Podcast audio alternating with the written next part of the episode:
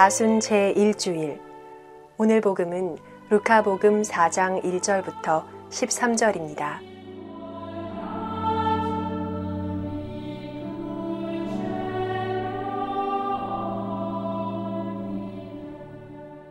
주님께서 여러분과 함께 루카가 전한 거룩한 복음입니다. 그때 예수님께서는 성령으로 가득 차 요르단 강에서 돌아오셨다. 그리고 성령에 이끌려 광야로 가시어 40일 동안 악마에게 유혹을 받으셨다. 그동안 아무것도 잡수시지 않아 그 기간이 끝났을 때 시장하셨다. 그런데 악마가 그분께 당신이 하느님의 아들이라면 이 돌더러 빵이 되라고 해보시오 하고 말하였다. 예수님께서 그에게 대답하셨다. 사람은 빵만으로 살지 않는다고 성경에 기록되어 있다. 그러자 악마는 예수님을 높은 곳으로 데리고 가서 한순간에 세계의 모든 나라를 보여주며 그분께 말하였다. 내가 저 나라들의 모든 권세와 영광을 당신에게 주겠소. 내가 받은 것이니 내가 원하는 이에게 주는 것이요. 당신이 내 앞에 경배하면 모두 당신 차지가 될 것이요. 예수님께서 그에게 대답하셨다. 성경에 기록되어 있다. 주 너의 하느님께 경배하고 그분만을 섬겨라. 그러자 악마는 예수님을 예루살렘으로 데리고 가서 성전 꼭대기에 세운 다음 그분께 말하였다.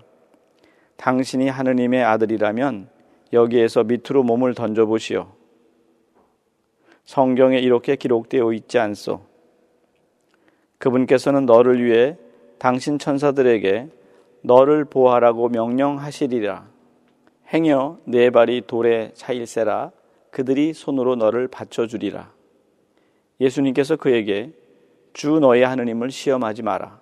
하신 말씀이 성경에 있다. 하고 대답하셨다. 악마는 모든 유혹을 끝내고 다음 기회를 노리며 그분에게서 물러갔다. 주님의 말씀입니다.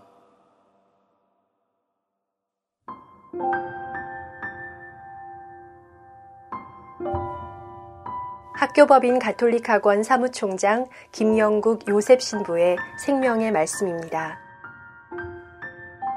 사순시기 첫째 주일에는 어느 해나 유혹을 받으시는 예수님에 대한 복음 말씀을 묵상합니다. 유혹 이야기는 예수님의 공적인 활동의 첫 장면이기도 하지만 악의 세력에 의해 끊임없이 도전받으시는 예수님의 삶 전체를 예고하고 요약하고 있기도 합니다. 악마의 유혹의 특징은 진짜와 가짜를 교묘히 속이는 데 있습니다. 예수님은 유혹의 진실을 꿰뚫어 볼 수 있게 하시어 우리로 하여금 잘못된 욕구와 갈망을 제어하고 올바른 방향으로 살아가게 하십니다. 당신이 하느님의 아들이라면 이 돌더러 빵이 되라고 해보시오. 루카복음 4장 3절. 나는 아직도 배고프다고 했던 히딩크 감독의 유명한 말에서 짐작할 수 있듯이 빵은 육체적 배고픔만이 아니라 인간의 근본적인 갈망과 욕구를 채워주는 모든 것을 의미합니다. 우리에겐 어떤 빵이 필요할까요? 집, 돈, 직장, 체면, 명예 등 인간의 삶에 필요한 것들은 많이 있습니다. 그런데 예수님은 사람은 빵만으로 살지 않는다라고 하시며 사람은 물질적이고 현실적인 빵으로만 사는 것이 아님을 분명하게 하십니다. 우리는 나를 보내신 분의 뜻을 실천하고 그분의 일을 완수하는 것이 나의 음식이라 말씀하신 예수님의 배고픔을 함께 해야 합니다. 당신이 내 앞에 경배하면 모두 당신 차지가 될 것이요. 루카복음 4장 7절. 많은 사람들이 다른 사람의 찬사와 감탄을 한 몸에 받으며 세상의 주인이 되기 위해 안간힘을 씁니다. 그래서 예쁜 얼굴, 날씬한 몸매, 근육질 복근, 화려한 경력 등을 쌓기 위해 어떤 노력이나 희생도 두려워하지 않습니다. 이 모든 것은 세상을 얻기 위한 것입니다. 자신의 이름과 존재를 알리고 멋진 삶을 꿈꾸는 것 자체는 나쁘지 않습니다.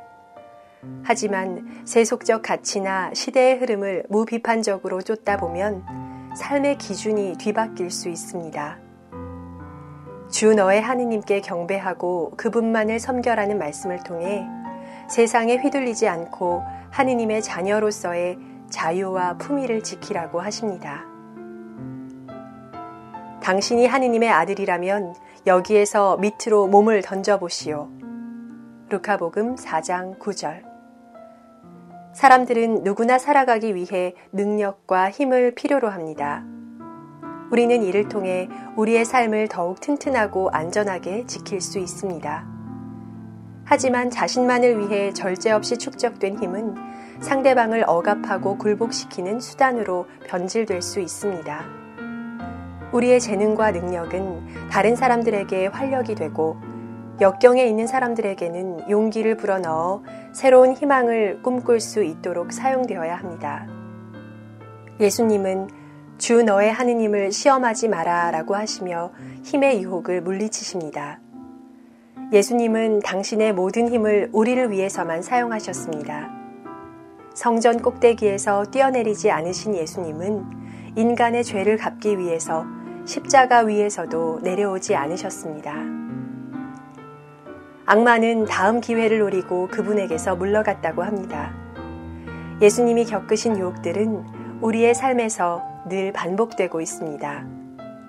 예수님과 함께 유혹의 실체를 똑바로 바라보며 사순 시기를 경건하게 시작합시다.